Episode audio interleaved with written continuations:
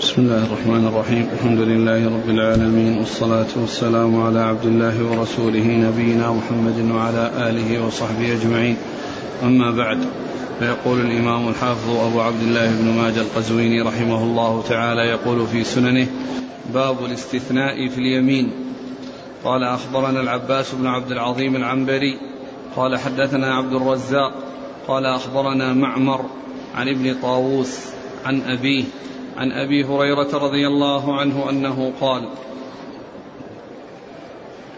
قال رسول الله صلى الله عليه وسلم من حلف فقال إن شاء الله فله ثنياه بسم الله الرحمن الرحيم الحمد لله رب العالمين وصلى الله وسلم وبارك على عبده ورسوله نبينا محمد وعلى آله وأصحابه أجمعين. أما بعد يقول الإمام ابن رحمه الله باب الاستثناء في اليمين. الاستثناء في اليمين أن يقول معها إن شاء الله.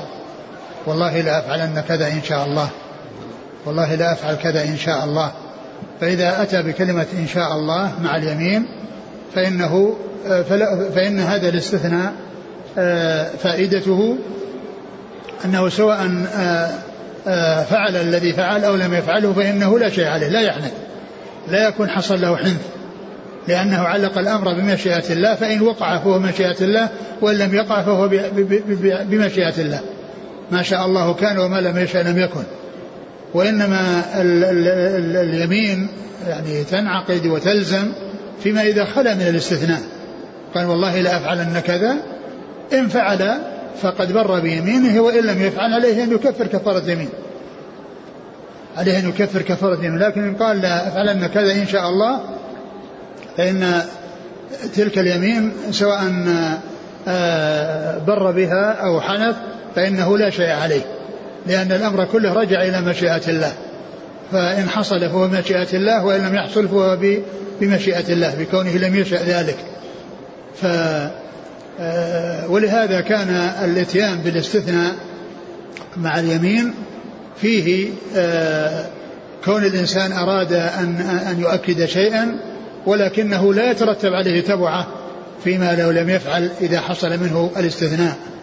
ودل هذا على أن ذكر الاستثناء مع اليمين أنه لا يترتب عليه شيء إذا لم يفعل فإنه لا يعتبر حانثا لأنه يعني أضاف الأمر إلى مشيئة الله فإن حصل بمشيئة الله ولم يحصل فهو بمشيئة الله. ما شاء الله كان وما لم يشأ لم يكن. نعم. قال حدثنا العباس بن عبد العظيم العنبري هو ثقة أخرجه البخاري تعليقا ومسلم وأصحاب السنن. عن عبد الرزاق ابن همام الصنعاني ثقة أخرج أصحاب الكتب. عن معمر ابن راشد الأزدي البصري ثم اليماني ثقة أخرج له أصحاب الكتب. عن ابن طاووس عبد الله بن طاووس ثقة أخرج أصحاب الكتب. عن أبيه طاووس بن كيسان ثقة أخرج أصحاب الكتب. عن أبي هريرة نعم. قال حدثنا محمد بن زياد قال حدثنا عبد الوارث بن سعيد عن أيوب عن نافع عن ابن عمر رضي الله عنهما أنه قال قال رسول الله صلى الله عليه وسلم من حلف واستثنى إن شاء رجع وإن شاء ترك غير حانث. ثم ذكر هذا الحديث عن ابن عمر من قال في حلفه إن شاء الله من قال؟ من حلف واستثنى إن شاء رجع وإن شاء ترك غير حانث. من قال من قال في حلف؟ من حلف واستثنى. من حلف واستثنى من حلف وقال إن شاء الله. يعني كلمة استثناء المقصود بها إن شاء الله. ف, ف إن شاء رجع وإن شاء ترك غير حانث. يعني إن شاء رجع وإن شاء ترك غير حانث. يعني إن شاء فعل وإن شاء لم يفعل ولكنه لا يعتبر حانثا إذا لم إذا لم يفعل. لأنه بدون الاستثناء يكون حانثا وعليه كفارة يمين. وأما بدون بدون وأما بالاستثناء فليس عليه شيء. إن فعل فعل وإن ترك ترك. نعم. قال حدثنا محمد بن زياد. هو؟ صدوق يخطئ أخرج البخاري وابن ماجه. نعم. عن عبد الوارث بن سعيد. العنبري ثقة أخرج أصحاب الكتب. عن أيوب. أيوب بن أبي تميم السختياني ثقة أخرج أصحاب الكتب. عن نافع عن ابن عمر. نافع مولى بن عمر ثقة أخرج أصحاب الكتب. قال حدثنا عبد الله بن محمد الزهري. قال حدثنا سفيان بن عيينة عن أيوب عن نافع عن ابن عمر رضي الله عنهما رواية. قال من حلف فاستثنى فلن يحنث. ثم أورد حديث ابن عمر من طريق أخرى من حلف فاستثنى فلم يحنث. من حلف وقال في حلفه إن شاء الله لم يحنث يعني إن حصل منه الترك. لا يعتبر آه، آه، يعني آه، يلزمه شيء يعني لأنه سواء فعل أو لم يفعل إن فعل فهو قبر بيمينه وإن لم يفعل فإنه لا شيء عليه في تركه. الفعل لأنه لا يعتبر حانثا بسبب الاستثناء. وقوله رواية يعني هذه يعني آه يذكرها من دون الصحابي فيقول رواية لأن بعضهم يقول قال رسول الله صلى الله عليه وسلم وبعضهم عن رسول الله عليه الصلاة والسلام وبعضهم يقول سمعت رسول الله صلى الله عليه وسلم. لكن أحيانا يقول رواية يعني الذي دون الصحابي يقول عن فلان الصحابي رواية أو يرويه أو ينميه أو غير ذلك من العبارات. يعني معناه أنه مرفوع. لأن كلمة رواية إذا جاءت إذا إذا ذكرت بعد الصحابي معناه أنه يرفعه. ولعل السبب في إطلاق هذه الجملة أنه ما ضبط الصيغة التي جاءت من الصحابي. هل الصحابي قال قال رسول الله صلى الله عليه وسلم أو قال سمعت رسول الله صلى الله عليه وسلم أو قال عن رسول الله صلى الله عليه وسلم فكلمة رواية يدخل تحتها كل هذا.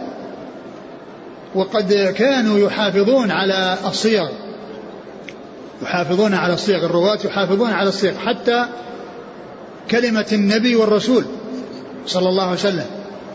إذا قال قال رسول الله صلى الله عليه وسلم أو قال قال النبي صلى الله عليه وسلم يأتون باللفظ الذي ورد.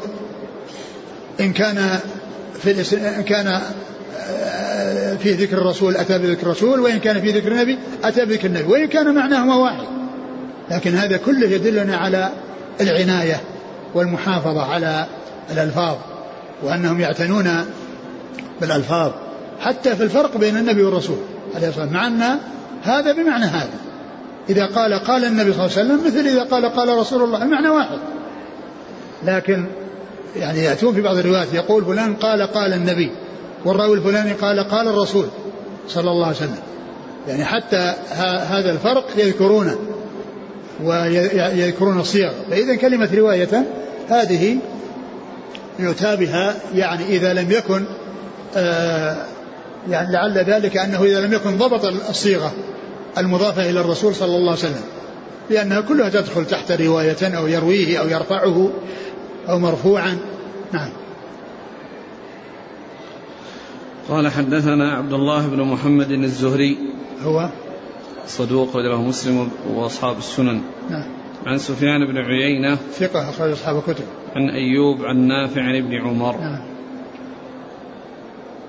يقول السائل من استثنى بعد مضي مدة وجيزة ولم يفارق مكانه لا إذا كان الكلام متصل إذا كان الكلام متصل أو أن حصل انقطاع يعني يسير لا بأس به. أما إذا كان المجلس يعني المجلس قد يكون ساعة ويكون ساعتين فيحلف في أوله ويستثني في آخره ما ينفع.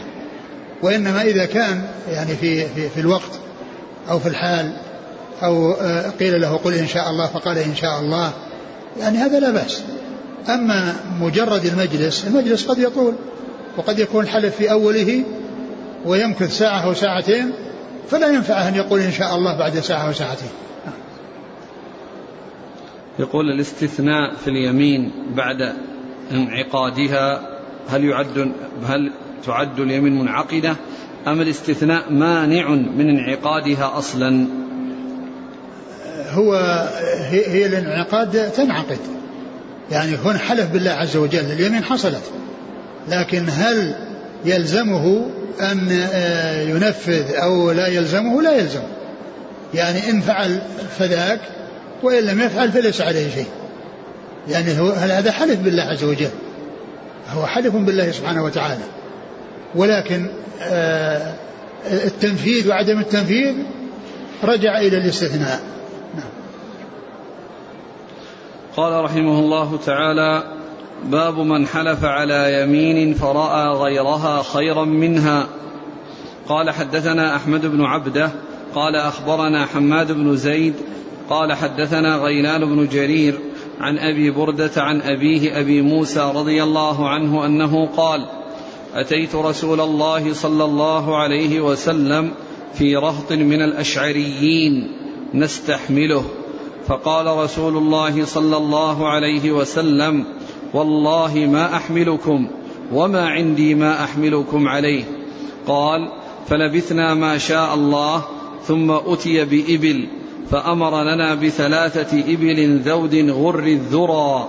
فلما انطلقنا قال بعضنا لبعض أتينا رسول الله صلى الله عليه وسلم نستحمله فحلف ألا يحملنا ثم حملنا. ارجعوا بنا فأتيناه. فقلنا يا رسول الله إنا أتيناك نستحملك فحلفت ألا تحملنا ثم حملتنا فقال والله ما أنا حملتكم بل الله حملكم. إني والله إن شاء الله لا أحلف على يمين فأرى غيرها خيرا منها إلا كفرت عن يميني وأتيت الذي هو خير. أو قال أتيت الذي هو خير وكفرت عن يميني. ثم ذكرها الترجمة من حلف على يمين فرأى غير خيرا منها. حلف على ألا يفعل ثم رأى أن كونه يفعل هو هو الأولى. يعني حلف أن لا يفعل ثم رأى أن الخير أن يفعل. حلف أن يفعل فرأى أن الخير لا يفعل. فله فله أن يكفر عن يمين لأن اليمين ما دام ما فيها استثناء فإن فعل فقد بر بيمينه وإن لم يفعل فعليه أن يكفر كفارة اليمين. فإذا حلف أن يفعل كذا ثم ترك أو حلف أن لا يفعل ثم فعل فإن فعله مع مع مع عدم مع عدم مع الحلف أن لا يفعل حنث. وإذا حلف أن لا يفعل ثم فعل حلف أن يفعل ثم لم يفعل فإنه يكون حنث فإذا حلف على يمين ورأى غيرها خيرا منها سواء كان فعلا أو تركا فإن له أن يتخلص يعني من تبعة هذه اليمين بأن يأتي الذي هو خير سواء كان فعلا أو تركا ويكفر عن يمينه. وسواء كان التكفير قبل يعني قبل الحنث أو بعده كل ذلك سائر. له أن يكفر وإن لم يحصل منه يعني الفعل يعني قبل أن يفعل وله أن يفعل ثم يكفر. كل ذلك جائز. جاءت به السنة عن رسول الله عليه الصلاة والسلام. ثم ذكر حديث أبي موسى رضي الله عنه أنه جاء مع رهط من الأشعريين يعني جماعة من بني قومه يستحمل النبي صلى الله عليه وسلم يعني يطلبون منه أن يحملهم لأن ما عندهم إبل يركبون عليها للذهاب إلى غزوة تبوك. والرسول عليه الصلاة والسلام استنفر الناس فكان منهم من ليس عنده مركوب فكانوا يأتون إلى النبي صلى الله عليه وسلم لحرصهم على الجهاد وليس لهم القدرة عليه يطلبون منه أن يحملهم يعني يعطيهم إبل يركبون عليها ويسافرون عليها للجهاد في سبيل الله. الرسول قال والله لا أحملكم وليس عندي ما أحملكم. يعني حلف الرسول إنه ما يحملهم لأنه ما كان عنده شيء. ما كان عنده شيء. وقال ما عندي ما أحملكم. يعني بين ذلك من بعد. يعني لا أحملكم ولا وليس عندي ما أحملكم. فبعد ذلك جاءه يعني ذود. جاءه شيء من الإبل. يعني فجاءوا وأعادوا الطلب فأعطاهم. فإن ثم إنهم بعد ذلك تذكروا الكلام الذي قاله الرسول عليه الصلاة والسلام في أول الأمر حيث قال والله لا أحملكم. ولا وليس عندي ما أحملكم. فقالوا إن الرسول حلف على أن لا يحملنا وقد أعطانا هذه الإبل فقد يكون نسي. فجاءوا ليذكروه ويخبروه بالشيء الذي قد حصل. فقال والله ما أنا حملتكم ولكن الله حملكم. الله تعالى هو الذي يسر ذلك وهو الذي ساق هذا الخير يعني لكم عن طريقه صلى الله عليه وسلم. ف آه، ثم قال والله إن شاء الله إني لا أحلف على يمين فرأى غير خيرها خيرا منها إلا كفرت عن يميني وأتيت الذي هو خير. يعني هذا يبين عليه الصلاة والسلام أنه إذا حلف هو أو غيره فإن هذا هو الحكم. من حلف على يمين ورأى أن غيرها خيرا منها فإنه يكفر عن يمينه ويأتي الذي هو خير. وقد يكون الإنسان يعني حلف أنه لا يفعل في وقت معين يعني قصده في الحال قصده في الحال أنه لا, لا, لا يعني ثم بعد ذلك استطاع في المستقبل فإن هذا على حسب على حسب ما نواه على حسب ما أراده. أما إذا يعني حصل سواء فإنه يكون على حسب منه إذا قال والله لا أحملكم لأن لأنه ليس عندي شيء فإن فإنه لا يكون حانثا لو حصل منه ذلك في المستقبل. لأنه حلف أنه لا يحملهم لأنه ما عنده شيء السبب أنه ما عنده شيء. لكن لو حلف أن لا يحمل أو أن لا يفعل ولم يستثني فإنه إن فعل بر بيمينه وإن لم يفعل فإنه عليه كفارة اليمين. وفهم من هذا أن أن من حلف على يمين وأنه رأى غيرها خيرا منها سواء كان حلف على فعل ورأى الترك أفضل أو على على ترك وراء الفعل أفضل فإنه يأتي الذي هو خير سواء كان فعلا أو تركا ويكفر عن يمينه. نعم.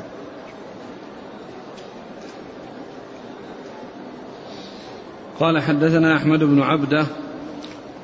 آه هو ثقة أخرجه البخاري وأصحاب السنة. مسلم. مسلم وأصحاب السنة. عن حماد بن زيد. ثقة أخرج أصحاب الكتب. عن غيلان بن جرير. ثقة أخرج أصحاب الكتب. عن أبي بردة. ابن أبي موسى ثقة أخرج أصحاب الكتب. عن أبي, عن أبي. موسى وهو عبد الله بن قيس الأشعري رضي الله عنه أخرج أصحاب الكتب.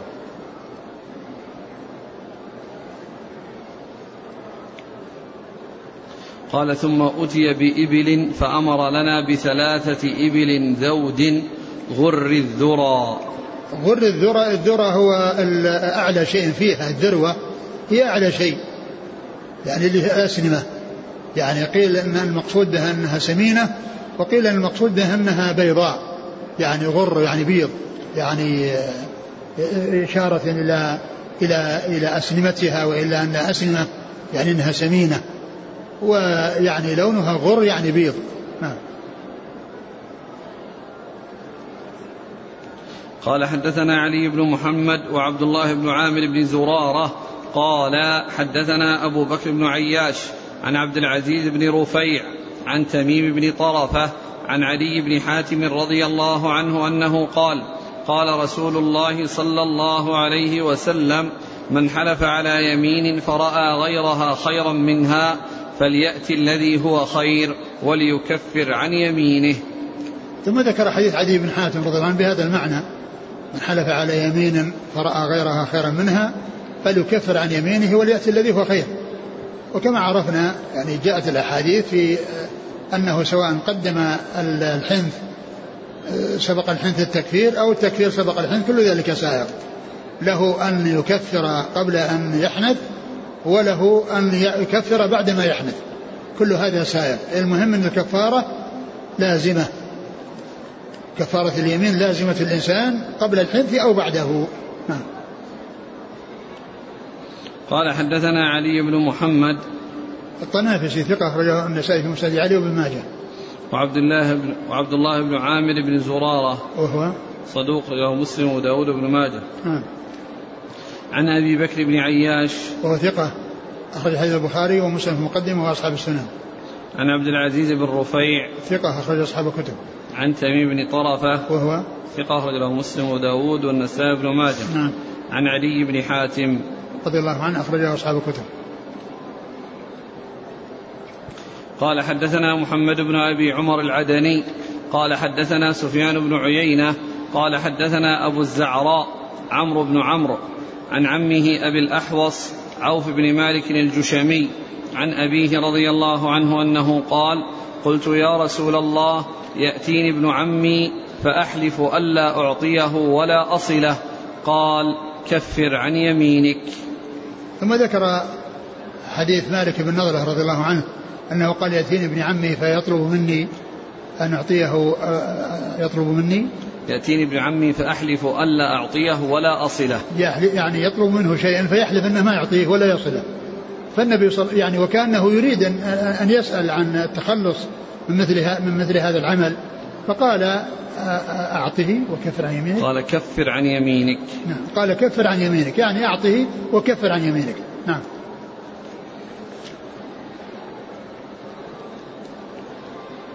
قال حدثنا محمد بن أبي عمر العدني. هو صدوق أخرجه المسلم و الترمذي والنسائي بن ماجه. نعم. عن سفيان بن عيينة عن أبي الزعراء عمرو بن عمرو. هو؟ ثقة أخرج البخاري في خلق أفعال العباد وأبو داود والنسائي بن ماجه. نعم.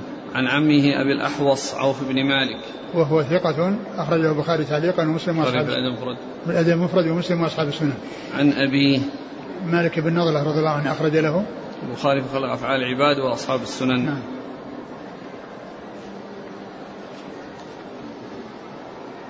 يقول إذا كفر قبل الحنث ثم لم يحنث فماذا يحسب عليه؟ إذا كفر قبل الحنث. ولم يحنث. على كل هو إذا يعني لأن هذا من أجل أن يحنث فإذا آه، يعني رأى أن أن أن, أن الاستمرار أنه خير فيكون ذلك آه، عمل طيب فعله لكنه لا يلزمه أن يحنث لا يلزمه أن يحنث. إلا إذا كان يعني آه، أن خير قال فليأتي الذي هو خير.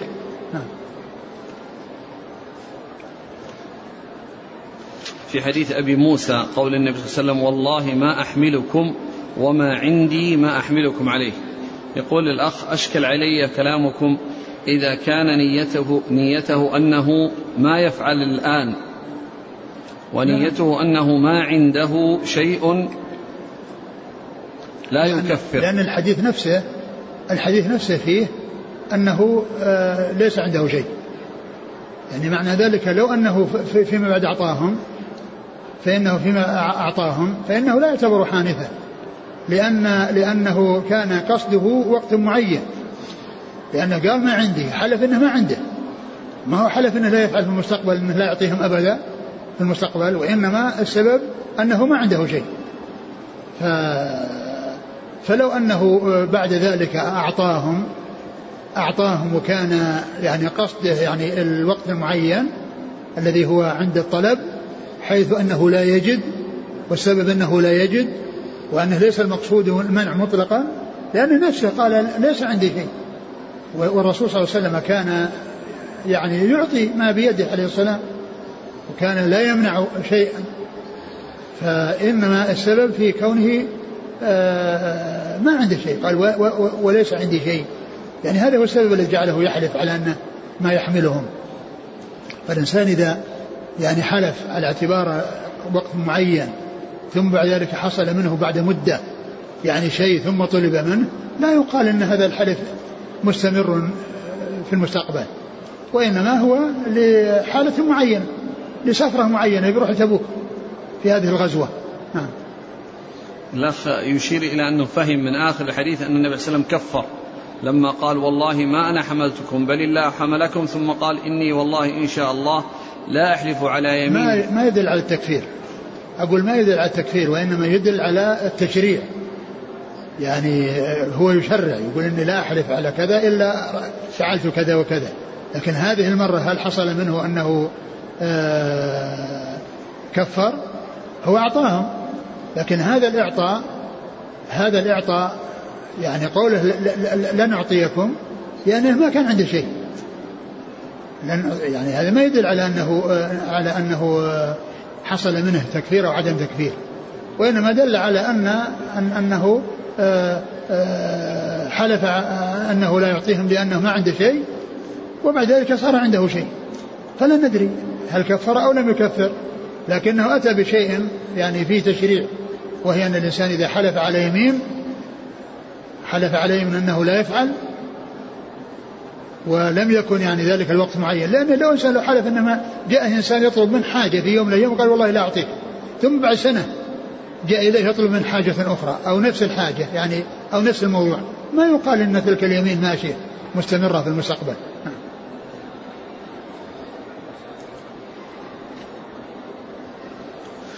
قال رحمه الله تعالى باب من قال كفارتها تركها.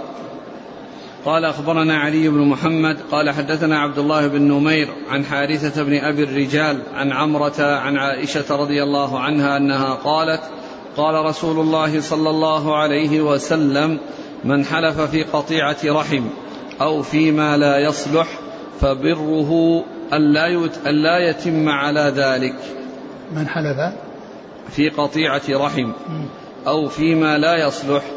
فبره ألا يتم على ذلك. ثم ذكر باب من قال كفارتها. كفارتها تركها.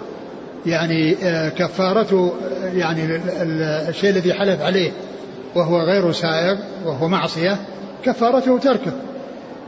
كفاره كفارته تركه. حلف أنه لا يصل رحمه أو أنه آه، لا يبر والديه فإنه يترك لأن ذلك حلف على معصية. فعليه أن يترك هذه المعصية ويحصل منه البر. بعض أهل العلم قال إنه يكفر وبعضهم قال إنه لا يكفر لأنه قال ترك كفارتها تركها لأن هذه معصية وكونه يترك المعصية هذه كفارة. كفارة لذلك الحلف الذي حصل وهو على معصية. فكفارته لا يفعل. يعني بمعنى أنه آه، يصل. يعني في ترك القطيعة حلف على القطيعة فحصل منه البر أو حصل منه الصلة. فإن الحسنة حلت محل السيئة. نعم. لكن قوله كفارتها تركها فقط دون ال... دون التكفير دون أن يكفر. وهل الحديث ظاهر في هذا؟ نعم. هذا هو معنى الحديث. كفارتها تركها. لا الحديث. من حلف في قطيعة رحم أو فيما لا يصلح فبره ألا يتم على ذلك. هذا. ألا يتم على ذلك؟ يعني أنه يترك هذا الذي حلف عليه. لكن مو معناته أنه ما يكفر. نعم. من أين أخذنا عدم التكفير؟ هذا الحديث اللي فيه هذا هذا الحديث. من حلف في قطيعة رحم أو فيما لا يصلح فبره ألا يتم على ذلك. هذا الحديث حديث اللي في حارثة. اللي في حارثة. نعم. نعم. نعم فبره ألا يتم على ذلك. نعم. يعني هذا بر يمينه ألا يتم على ذلك. يعني بره ألا يتم على ذلك مو أن يتم على ذلك لأنه إذا بر معناه أنه ترك المحلوف عليه. فهذا هو هذا هو البر بيمينه أنه يفعل الأمر المشروع ويترك الأمر المحرم. ف... ف... ف... والحديث الذي بعده أظن ذكر في ذكر الكفارة ولا لا؟ ذكر الكفارة نعم. نعم. قوله يعني فبره إيش؟ ألا فبره ألا يتم على ذلك. ألا يتم على ذلك يعني أنه لا يفعل هذا الشيء الذي حلف عليه.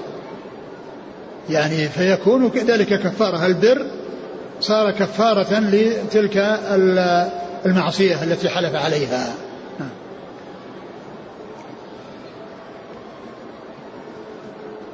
لكن الحديث الأول لا أحلف على يمين فأرى غيرها خيرا منها إلا كفرت عن يميني كفرت عن يميني. نعم. يعني رأى, غير رأى غيرها خيرا منها رأى غير خيرا منها يعني ليس معصية. يعني حلف على شيء ليس معصية. حلف إنه ما يعطيه والاعطاء ليس بلازم. لو أن إنسان طلب الإنسان وحلف إنه ما يعطيه ليس ليس بلازم إنه يعطيه. لا الآن من حلف في قطيعة رحم حلف أن يقطع رحمه. نعم. فرأى الخير أن يصل رحمه. نعم. ألا يكفر؟ لا ما يكفر. ما يكفر. يعني بناء على هذا الحديث أنه لا يكفر. قبله. نعم. إلا أتيت الذي هو خير وكفرت نعم. عن يميني معلوم أن الحلف يعني في أمور سائغة. أما هذا غير سائغ الحلف فيه. الحلف في قطيعة الرحم لا يجوز. لكن الإنسان يجوز له أن يحلف في أمر يعني مباح. ولا يلزمه انه كون كونه يعطي إنسان سأله واعطاه ليس بلازم. إنسان سأله واعطاه ليس بلازم وحلف إنه ما يعطيه ثم رأى أنه يعطيه نعم ذاك ليس بلازم. وأما هنا قطيعة الرحم لا تجوز فلا يجوز أن يحلف عليه. فإذا وصل أو أتى بالبر بدل الحلف فهذا هو هو هو, هو الذي ينبغي في مقابل تلك المعصية. قال لا أعطيه ولا أصله. نعم يعني لا أعطيه لا أعطيه يعني ومعلوم أن صلة الأرحام متفاوتة. لا يلزم أنه يصل كل, كل إنسان حتى ابن عمه لا يلزم أنه, أنه يصله بإعطائه المال. ليس بلازم لأن كل على حسب حسبه. يعني أم أمه وعمه قريبه عليه أنه يصل بها صلة الأرحام. لكن ليس كل قريب ولو كان بينك وبينه يعني يعني عدد من الأجداد يعني يجب عليك أنك تصله مو بلازم ما يجب. هذا قال ابن عم قال ابن عم يعني معنى أنه في قرابة بعيدة لا يلزم أنه يعطيه مال لا يلزمه أنه يصل بالمال لأن الصلة تكون بالمال وبغير المال. وهنا القضية تتعلق بمال لا تتعلق بسؤال عن حالة أو اتصال به بالتلفون لأن الناس يتفاوتون. يعني الأقارب.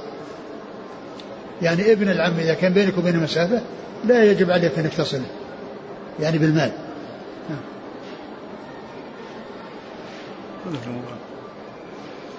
قال حدثنا علي بن محمد نعم. عن عبد الله بن نمير ثقة أخرج أصحاب الكتب. عن حارثة بن أبي الرجال وهو ضعيف. أخرج له. الترمذي وابن ماجه. نعم.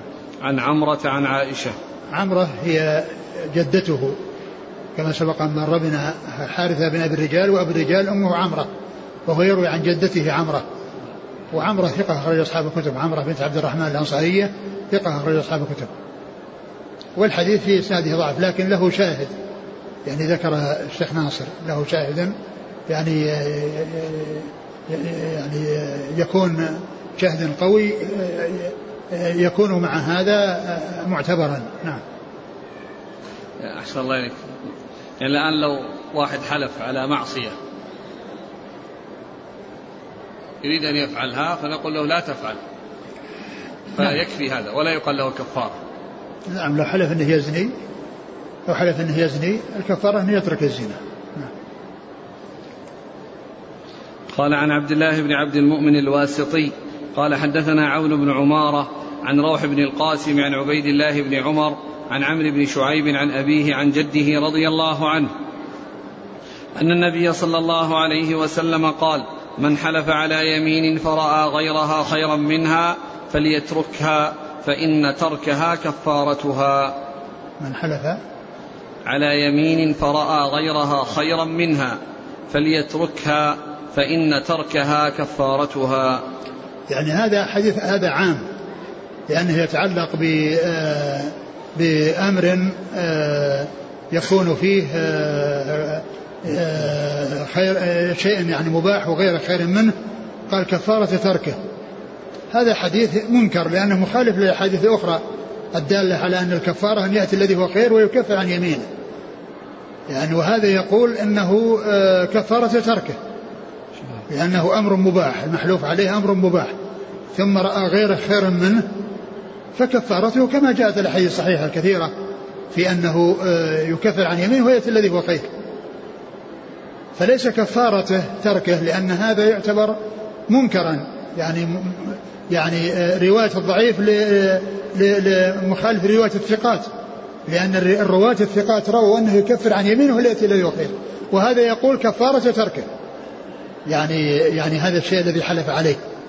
فدل هذا على أن, أن والحديث منكر لأن فيه من هو ضعيف. وإنما إذا كان غيرها خيرا منها يكفر عن يمينه ويأتي الذي هو خير كما جاءت في الأحاديث التي مرت. نعم.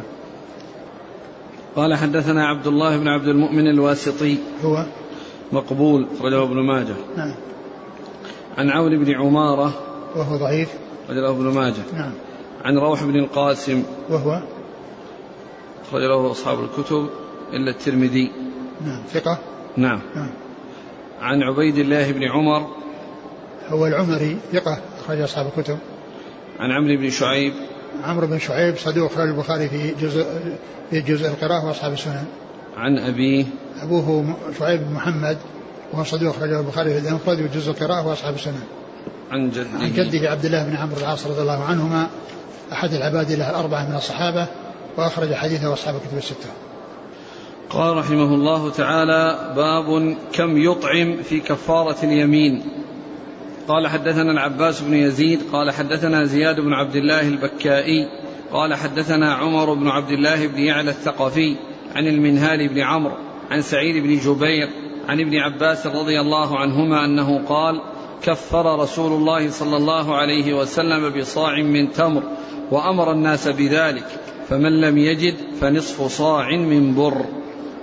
ثم ذكر كفارة اليمين وكفارة اليمين هي كم يطعم في كفارة نعم اليمين؟ كم يطعم في كفارة اليمين لأن كفارة اليمين فيها عتق ويعني أو إطعام أو كسوة لعشرة مساكين ومن لم يجد لا هذا ولا هذا يصوم ثلاثة أيام كما جاء في القرآن.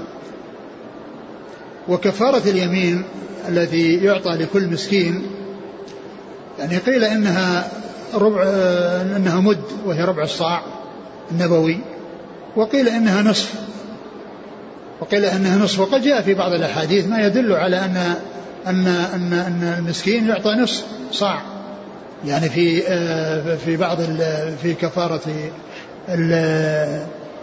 أخذ الشعر في بالنسبة للمحرم إذا حلق رأسه أو لبس ثيابه إذا حلق رأسه فإنه يطعم ستة مساكين لكل مسكين صاع نصف صاع كما جاء في بعض الأحاديث. فبعض أهل العلم قال إنه نصف صاع وبعضهم قال إنه ربع ربع الصاع الذي هو مد. الذي هو مد يعني إما نصف صاع أو نصفه الذي هو ربع الصاع. وهذا الحديث جاء في حديث ضعيف قال أنه أطعم أن أطعم. قال كفر صلى الله عليه وسلم بصاع من تمر وأمر الناس بذلك. كفر بصاع من تمر وأمر الناس بذلك.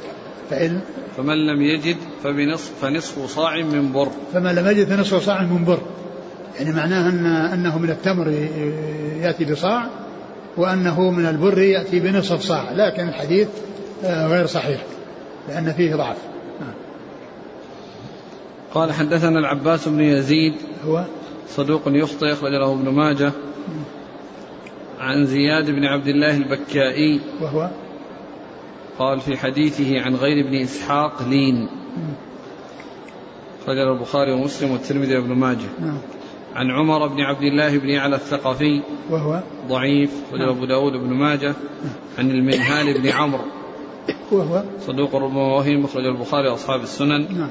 عن سعيد بن جبير. ثقة أخرج أصحاب الكتب. عن ابن عباس. نعم.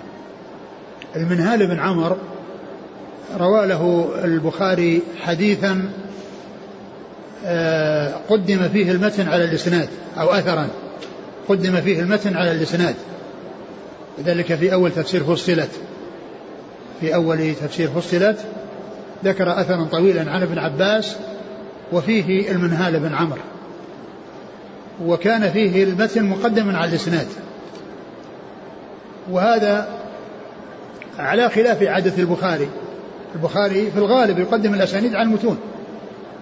ولكنه في بعضها مثل هذا الأثر ومثل الحديث الذي فيه حدث الناس ما يعرفون الأثر فإنه أيضا قدم فيه الإسناد على المتن المتن على الإسناد وابن خزيمة يعني كان يفعل هذا ويذكر أن أن أن أن أن أن أن أن أن أن أنه لا أن أن أن الرواية أنه له غرض في في فيما إذا قدم الإسناد على المتن له غرض فيما إذا قدم الإسناد على المتن.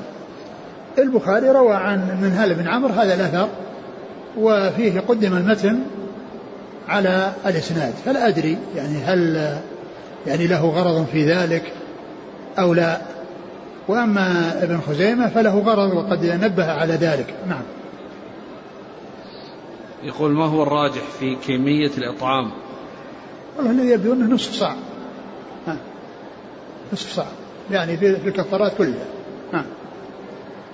يقول إذا أعطيت قيمة عشرة مساكين من الطعام إلى مسكين واحد هل يجزئ؟ لا تدفع القيمة في الكفارات وإنما الكفارات تكون على حسب ما وردت فإذا كانت إطعاما فلتقدم طعاما ولا تقدم نقودا لأن التنصيص على الكفارة وعلى الطعام آه، له فائدة. وهي أنه قد يشح الطعام ويقل بأيدي الناس فيبخلون به والنقود عندهم كثيرة فيجودون بالنقود ولا يجودون بالطعام لقلته ومعلوم أن النقود إذا كانت بأيدي الفقير ولا حصل طعام ما وجودها مثل عدمه فألزم أو حدد الكفارة بأنها طعام مثل زكاة الفطر طعام ما كانت ما جاء فيها نقود وكذلك الكفارات الأخرى جاءت إطعام. فإذا لا ينفع أنها يعطي الفقير نقود بدل الطعام ولكنه يمكن أنه يعطي إنسان وكيل يشتري طعام ويعطيه الفقراء نعم لأنه آه، إنما النهاية قدم لهم طعام. أما كونه يترك الإطعام ويعطي نقود فهذا غير صحيح. وحينئذ لو أخرج طعاما هل يجوز أن يعطيه لواحد؟ لا ما يعطيه لواحد. يعطيه لعدد لا يخص به واحدا. اللهم إلا إن لم يجد فيعطيه طعام عشرة أيام. لأنه يعني طعام الفقير ليوم واحد. يعني يطعم الطعام الذي اليوم الواحد فإذا أعطى لعشرة أيام أما إذا وجد الفقراء وتعدد الفقراء يعطي الفقراء. لا يخص به شخص معين. يقول إذا كنت وكلت الفقير أعطيته القيمة على سبيل التوكيل قلت له اشتري طعاما بهذا. لا هذا مو هذا مو توكيل. هذا يعني أنت أعطيته هو نفسه الفقير. يعني أنه وكلته يمكن ما ي... لأنك أعطيته هذا المقدار. فلا يكون وكيل لك في نفسه وإنما أنت اشتري وأعطه. أو وكل غيره يشتري ويعطيه. قال رحمه الله تعالى باب من أوسط ما تطعمون أهليكم. قال حدثنا محمد بن يحيى قال حدثنا عبد الرحمن بن مهدي قال حدثنا سفيان بن عيينة عن سليمان بن أبي المغيرة عن سعيد بن جبير عن ابن عباس رضي الله عنهما أنه قال كان الرجل يقوت أهله قوتا فيه سعة. وكان الرجل يقوت أهله قوتا فيه شدة فنزلت من أوسط ما تطعمون أهليكم.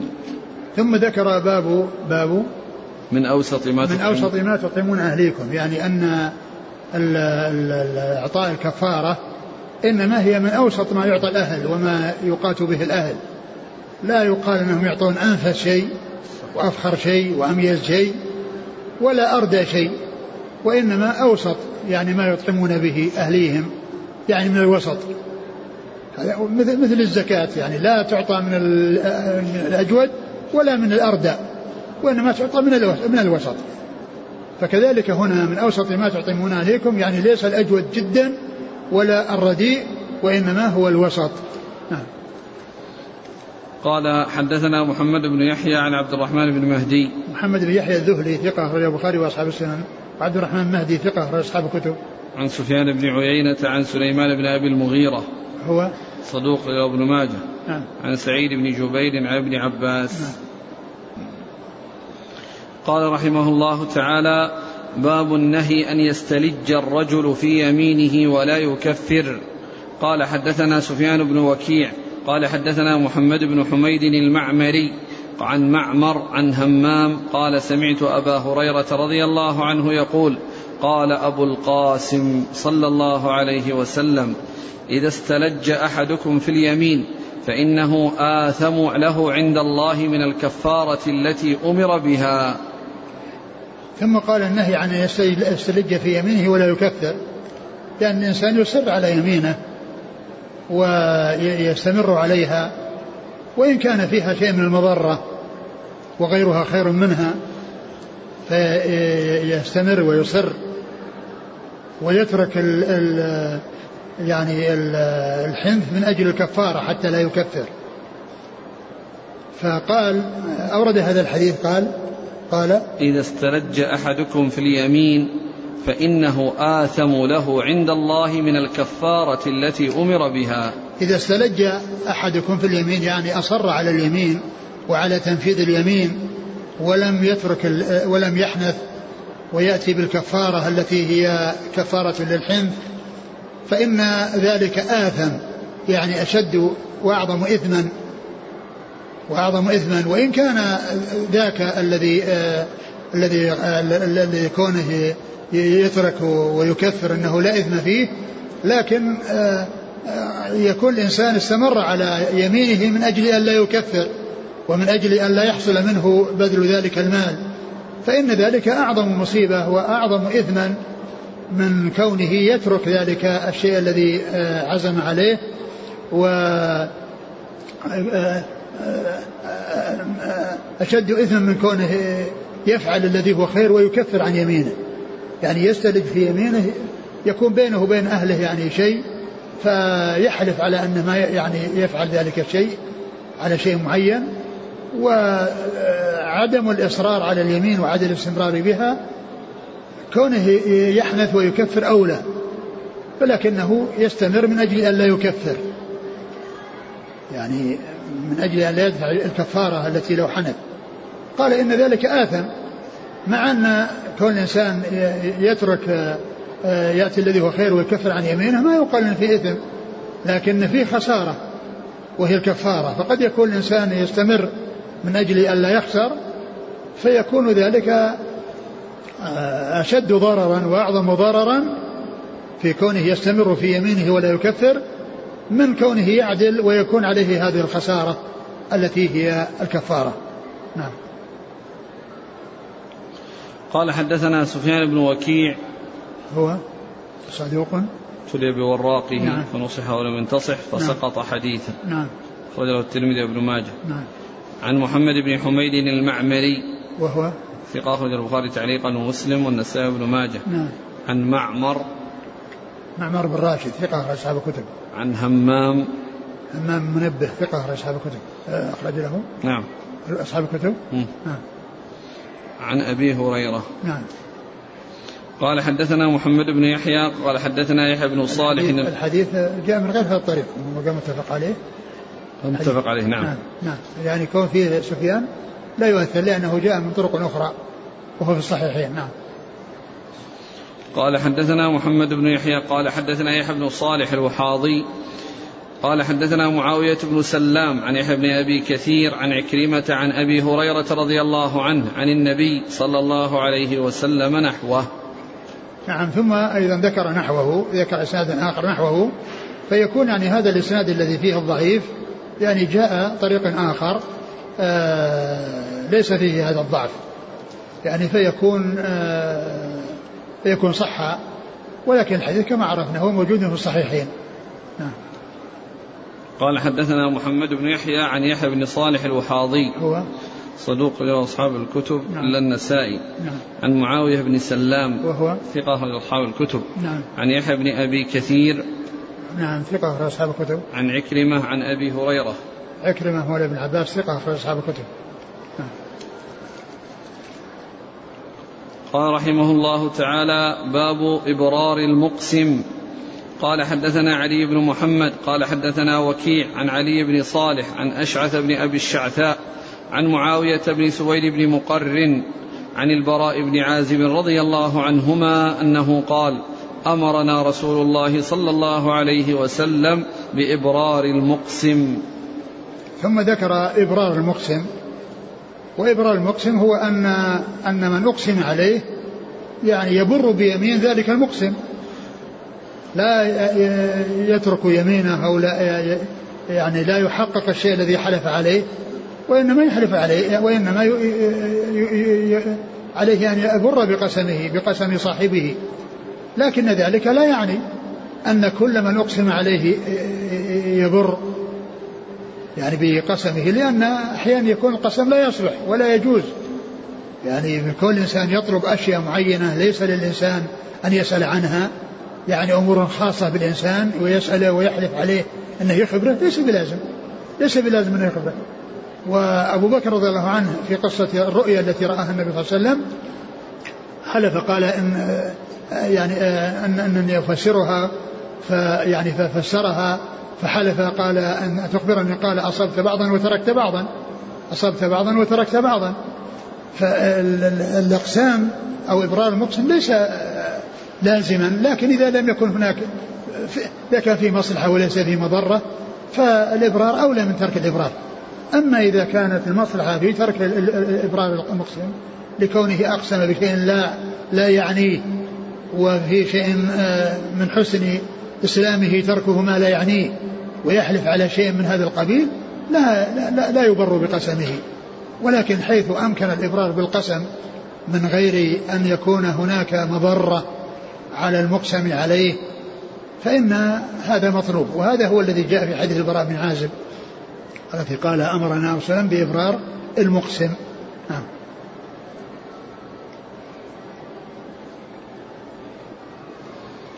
قال حدثنا علي بن محمد عن وكيع. وكيع بن الجراح ثقة أخرج أصحاب الكتب. عن علي بن صالح. هو؟ ثقة أخرجه مسلم وأصحاب السنن. نعم. عن أشعث بن أبي الشعثاء. ثقة أخرج أصحاب الكتب. عن معاوية بن سويد بن مقرن. وهو؟ ثقة أخرج أصحاب الكتب. نعم. عن البراء بن عازب. رضي الله عنه ما أخرج أصحاب الكتب.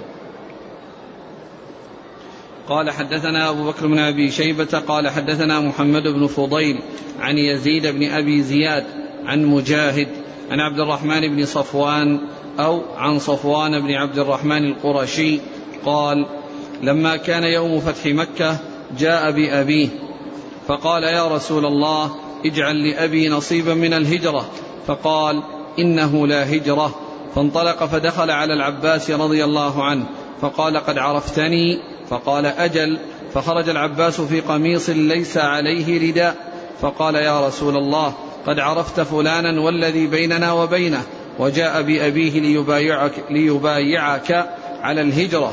فقال النبي صلى الله عليه وسلم إنه لا هجرة. فقال العباس أقسمت عليك. فمد النبي صلى الله عليه وسلم يده فمس يده فقال أبررت عمي ولا هجرة.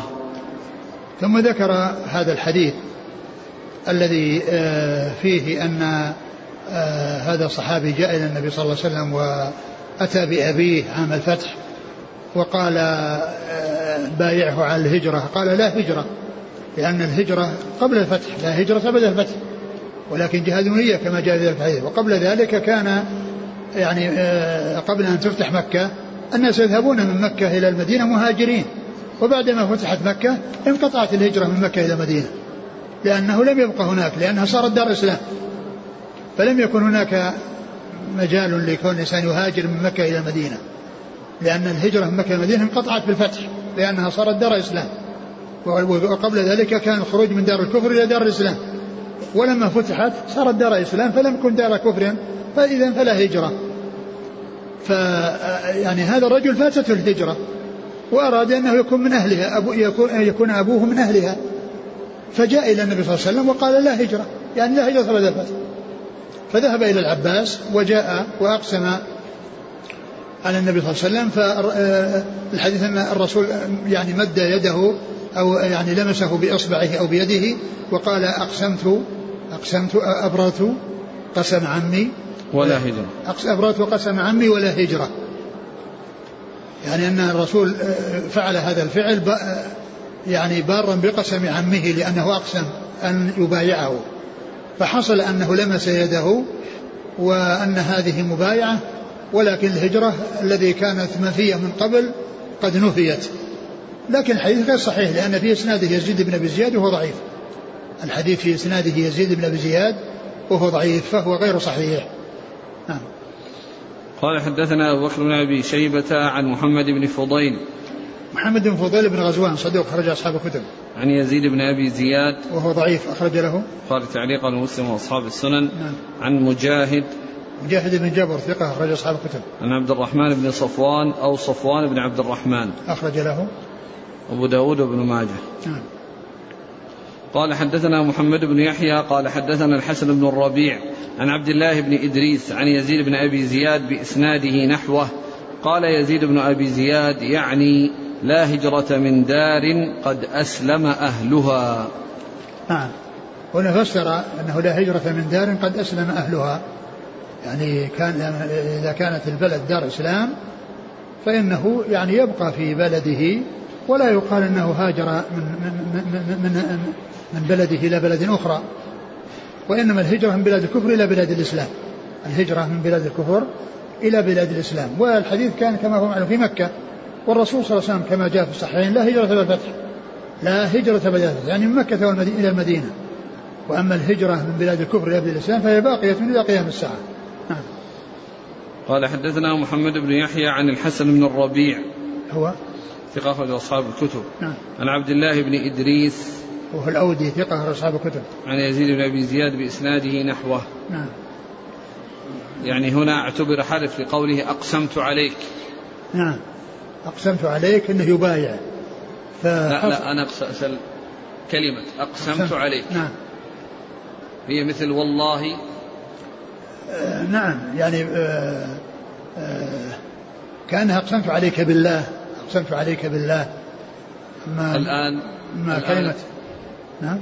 الآن حلفت عليك. يعني يبدو أنه ما في حلف. كلمة حلفت عليك. يعني ليس لا يعتبر حلف. إذا حلف قال والله أما حلفت عليك وهو ما حلف لا يقال حلف. وهذه أقسمت عليك. هذه من جنسها. هذه من جنسها لكن يعني يمكن أولا كما عرفنا الحديث يعني غير صحيح يعني من أوله إلى آخره يعني كل ما فيه يعني غير صحيح. نعم. في مسألة إبرار المقسم يحصل أن كل واحد يحلف. والله تأخذ والله من ماخذ من يبر القسم الآن على كل يعني ال آه، هناك يعني أقول هناك لغو يمين وهناك يمين منعقدة وإذا كان كل واحد منهما قد عزم فإن هذا ليس لغو يمين. الذي آه الذي آه يحصل منه الحنث هو الذي الذي يحصل منه الحنث هو الذي آه يحصل عليه الكفارة. لا في مسألة إبرار المقسم. كل الآن من الذي يكون أولى بإبرار قسم أخيه. والله كون الإنسان كون الإنسان يكون هو السابق إلى الإبرار وأنه هو نفسه يعني يكفر لا شك أن هذا أولى. أولى من كون الإنسان يكون هو المحسن هو المحسن والذي حصل منه الإبرار. الذي ينبغي أن المحلوف عليه أولا هو الذي يبر لكن إذا كان كل واحد منهما حصل منه الحلف فإن الذي آه، يحقق رغبة صاحبه لا شك أنه أولى لأنه حقق رغبة صاحبه وكفر وأتى الذي هو خير. كفر عن يمينه وأتى الذي هو خير. قال رحمه الله تعالى باب النهي أن يقال ما شاء الله وشئت. قال حدثنا هشام بن عمار قال حدثنا عيسى بن يونس قال حدثنا الأجلح الكندي عن يزيد بن الأصم عن ابن عباس رضي الله عنهما أنه قال قال رسول الله صلى الله عليه وسلم إذا حلف أحدكم فلا يقل ما شاء الله وشئت ولكن ليقل ما شاء الله ثم شئت. ثم ذكر باب النهي. نقف عند هذه الترجمة ولكون هذه الليلة هي يحتفل بها بعض الناس لأن النبي صلى الله عليه وسلم ولد في اليوم الثاني عشر. أنا أتكلم على الحكم الشرعي في هذه المسألة فأقول الله عز وجل أرسل رسوله بالهدى ودين الحق فدل أمته على كل خير وحذرها من كل شر صلوات الله وسلامه وبركاته عليه. ومحبته صلى الله عليه وسلم يجب أن تكون في القلوب أعظم من محبة أي محبوب من من الخلق ومن البشر.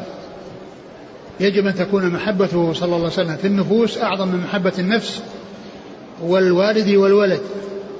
لقوله صلى الله عليه وسلم لا يؤمن أحدكم حتى أكون أحب إليه من والده وولده والناس أجمعين. لماذا كانت هذه المحبة مطلوبة ومأمور بها في حق الرسول عليه الصلاة والسلام؟ لأن النعمة التي ساقها الله للمسلمين على يدي الرسول صلى الله عليه وسلم وهي نعمة الإسلام أعظم نعمة. وأجل نعمة. فكانت محبته يجب أن تكون فوق محبة كل محبوب بعد الله سبحانه وتعالى. لأنه دل الناس على كل خير وهداهم الله عز وجل به للإسلام. فإذا يجب أن يكون هذا هو أن يكون أن تكون محبته بهذه المنزلة. ثم إن المحبة للرسول عليه الصلاة والسلام بأي شيء تكون تكون باتباعه. والسير على منهاجه عليه الصلاة والسلام. قال الله عز وجل قل إن كنتم تحبون الله فاتبعوني يحببكم الله ويغفر لكم ذنوبكم والله غفور رحيم. قل إن كنتم تحبون الله فاتبعوني. لأن علامة المحبة للرسول صلى الله عليه وسلم هي المتابعة. وليست أن يؤتى بشيء ليس له أساس في الإسلام. لأن النبي صلى الله عليه وسلم لم يحصل منه إرشاد إلى الاحتفال بمولده ولم يحصل من الخلفاء الراشدين شيء من ذلك. والقرون المفضلة الثلاثة كلها ثلاثمائة سنة ليس فيها ذكر الموالد. ليس فيها ذكر الموالد وإنما الموالد أحدثت في القرن الرابع الهجري. وأول من أحدثها العبيديون الذين حكموا مصر في القرن الرابع الهجري. فأنه كما قال المقريزي في الخطط والآثار في تاريخ مصر قال إنهم أحدثوا ستة موالد. ميلاد النبي صلى الله عليه وسلم وميلاد علي وميلاد فاطمة وميلاد الحسن وميلاد الحسين والسادس ميلاد الحاكم الموجود من حكامهم. فإذا هذه الاحتفالات وتخصيص تلك المناسبات بأعمال مخصوصة هذا ما حصل في قرون ثلاثة التي هي خير القرون. التي قال الرسول صلى الله عليه وسلم خير الناس قرني ثم الذين يلونهم ثم الذين يلونهم. الصحابة لا يوجد في عندهم هذا الاحتفال بالموالد والتابعون كذلك وأتباع التابعين كذلك. ثلاثمائة سنة كاملة لا يوجد فيها هذا الشيء وإنما أحدث هذا في القرن الرابع الهجري والذي أحدثه العبيديون الذين حكموا مصر. ثم ما هو المستند في في في, في, في هذه في, في, في هذا الاحتفال؟ هو متابعة النصارى. لأن النصارى يحتفلون بميلاد عيسى إذا نحتفل بميلاد محمد صلى الله عليه وسلم. فإذا الذي أحدثه العبيديون والمستند اتباع النصارى. ومعلوم أن الخير كل الخير فيما كان عليه رسول الله عليه الصلاة والسلام وأصحابه والرسول صلى الله عليه وسلم ما أرشد إلى ذلك ولا فعل ذلك ولا أيضا خلفاء الراشدون والصحابة كلهم ما حصل منهم والتابعون ما حصل وأتباع التابعين ما حصل وإنما وجد ذلك في القرن الرابع. ولهذا لا يوجد في الكتب المؤلفة في القرن القرون الثلاثة شيء يعني فيه الدلالة على الاحتفالات بالموالد أبدا. ليس فيه شيء على أن الناس أنهم كانوا يحتفلون وأنهم يأمرون بالاحتفال وأنهم يفعلون ذلك. ثلاثمائة سنة كاملة لا يوجد فيها ذلك. ومعلوم أن الخير كل الخير في اتباع من سلف. محبة الرسول صلى الله عليه وسلم يجب أن تكون في القلوب أعظم محبة المحبوب لكن وفقا لسنته صلى الله عليه وسلم. ولم يأتي في سنته ولا عمل السلف الصالح الذين هم الصحابة وما كان على نهجهم شيء من ذلك. فإذا الخير كل الخير في كون الإنسان يتبع السنن ويحذر من الوقوع في الأمور المحدثة المبتدعة لأن الواجب أن يكون الإنسان متبعا. كما قال الشاعر كل خير في اتباع من سلف وكل شر في ابتداع من خلف. فهذا هو الذي يجب على كل إنسان أن يكون يعني على بصيرة به وأن يعمل وفقا لما جاءت به سنة الرسول صلى الله عليه وسلم. ولكون مثل ذلك لم يأتي به سنة فإن الخير كل الخير للإنسان. ألا يقع في ذلك المحذور الذي لم يأتي عن الله ولا عن رسوله صلى الله عليه وسلم ولا عن الصحابة ولا عن التابعين ولا عن أتباع التابعين. الرسول صلى الله عليه وسلم جاء عنه لما سئل عن صيام يوم الاثنين. قال ذاك يوم ولدت فيه. فإذا كان الإنسان أراد أن يتبع السنة فل فليصم يوم الاثنين وليكثر من صيام يوم الاثنين لأن الرسول صلى الله عليه وسلم قال ذاك يوم ولدت فيه. ومعلوم أن الاحتفالات ما فيها صيام فيها أكل. هذه المناسبات الجديدة والاحتفالات الجديدة ما فيها إلا الأطعمة وفيها الأكل والمأكولات والحلويات وما إلى ذلك. والرسول صلى الله عليه وسلم أرشد إلى الصيام إلى يوم الاثنين لأنه كان ولد فيه صلى الله عليه وسلم. وقد جاء الترغيب في صيام الاثنين والخميس وسئل عن صيام الاثنين فقال ذاك يوم ولدت فيه. فإذا من أراد أن أن يتبع السنة فإنه يصوم الاثنين. يصوم الاثنين والخميس. وهذا مستحب ليس بواجب. لأنه لا يجب إلا شهر رمضان. لا يجب على الإنسان إلا شهر رمضان. وأما قضية الاحتفالات التي ابتلي بها الناس فإن هذا مما أحدثه أول من أحدثه العبيديون الذين حكموا مصر وعمدتهم في ذلك تقليد النصارى في الاحتفال بعيسى. ونسأل الله عز وجل أن يوفق الجميع لاتباع السنة والأخذ بما كان عليه المصطفى صلوات الله وسلامه وبركاته عليه وما كان عليه أصحابه الكرام الذين هم السباقون إلى كل خير والحريصون على كل خير رضي الله عنهم وأرضاهم. والله تعالى أعلم وصلى الله وسلم وبارك على عبده ورسوله نبينا محمد وعلى آله وأصحابه أجمعين.